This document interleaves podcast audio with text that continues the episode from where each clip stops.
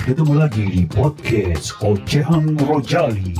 Ada cerita keseharian, puisi, kejengkelan dan keamarahan, ada juga kerinduan dan cinta. Yuk kita ikuti episode kali ini. Hey, ketemu lagi dengan Rojali di sini. Uh, kali ini tanggal berapa ya? Tanggal 13 ya, 13 Oktober di daerah pusat Jakarta dekat istana, dekat Monas, memang terjadi demo dan beberapa permasalahannya.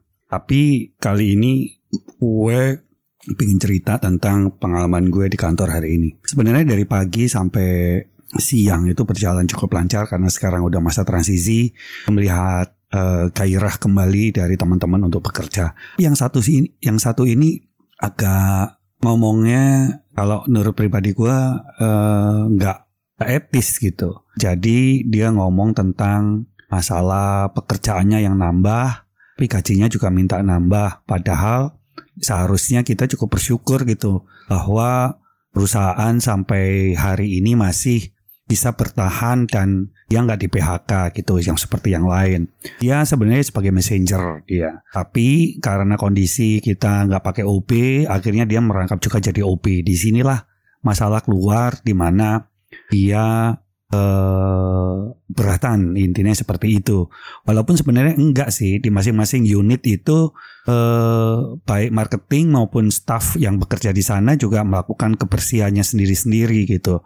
Tapi ini dia di grup eh, WA yang di kantor itu dia mengatakan bahwa terjadinya adanya uh, dizolimi. Nah ini yang membuat gue agak naik darah nih. Kenapa?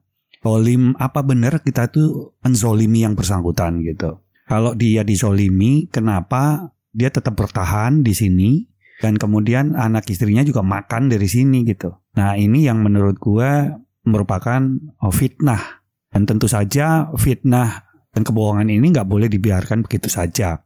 Kalau di Undang-Undang eh, KUHP nomor eh, pasal 310 sama 311 itu mengenai bagaimana menyebarkan berita bohong, menyebarkan kabar yang tidak sebenarnya atau menjurus ke fitnah atau menjelekkan apa pun juga dan itu menjadi satu ancaman yang cukup serius gitu yang bagi bersangkutan sehingga gua terus terang langsung cari dia dan kemudian tegur dia. Cuman uh, gua mungkin gagal memberikan satu pemahaman bahwa itu tidak etis dan membahayakan pada dirinya sendiri karena kebetulan dia udah bekerja selama 10 tahun sih sebetulnya. Nah, kalau menurut gue sih kalau misalnya langsung di SP3 kemudian hmm, dia masih belum berubah kelakuannya tentu bisa di PHK tentunya apalagi dia udah kena SP3 maka tarif pesangon dan lain-lainnya juga akan berbeda hitungannya.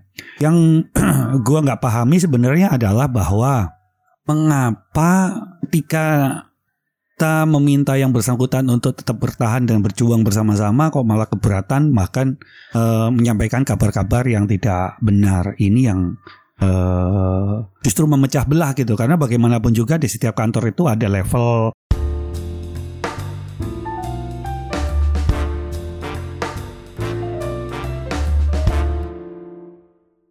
ada level ya, ada level dan hmm, pangkat dalam tanda kutip artinya jabatan berbeda supervisor pasti berbeda dengan manajer, staff juga akan berbeda dengan untuk klasifikasi OB, messenger dan lain-lain.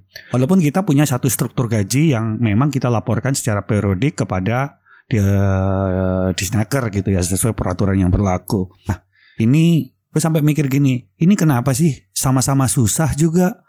Kita lagi berjuang bersama-sama, Kenapa sih kalau dikasihani malah ngelunjak? Ini yang menyebabkan gue sampai punya pikiran, maaf maaf ya, ini udah susah dikasihani kok ngelonjak ya. Ternyata nggak dia doang gitu. Ada beberapa juga ketika dinaikkan gajinya ber, berupa insentif kerajinan, ini malah ketahuan banget bahwa kerajinan itu berpengaruh gitu. Sehingga ketika nggak layak dianggap untuk rajin, rajin itu adalah tepat waktu datang, menyelesaikan tugasnya tepat waktu, nggak usah dilama-lamain dan sebagainya. Dan ya, itu menjadi satu kendala. Dan ketika tidak diberikan uh, insentif kerajinan itu, maka menjadi hal-hal yang membesar gitu. Pada intinya adalah bahwa bagaimana kita beretika dalam kehidupan kantor, bagaimana kita berjuang bersama-sama dalam kehidupan yang sedang sulit seperti ini, masa transisi memberikan harapan di mana kalau kita bekerja bersama-sama, kita terkoordinasi dengan baik, kalau ada keluhan disampaikan kepada eh, yang bersangkutan, misalnya HRD gitu ya, ke bagian HRD disampaikan, tetapi tidak mm, menyebarkan satu fitnah. Inilah yang sering kali tidak disadari karena gue pikir bahwa kompetensinya nggak nyampe. Kalau nggak kompetensinya nggak nyampe, maka ya kalau kita nggak perlu ya bisa saja mungkin besok atau lusa ini uh, ya sudah terima kasih goodbye gitu ya.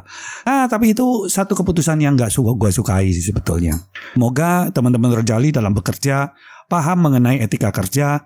Moga-moga teman-teman Rojali paham bagaimana mengembangkan kompetensi, bagaimana kita harus mensikapi atasan, mensikapi teman sejawat dan mengatasi juga bawahan kalau misalnya ada anak buah dan lain-lain. Uh, pada akhirnya stay positif, tetap semangat, sampai ketemu lagi. Salam Rojali.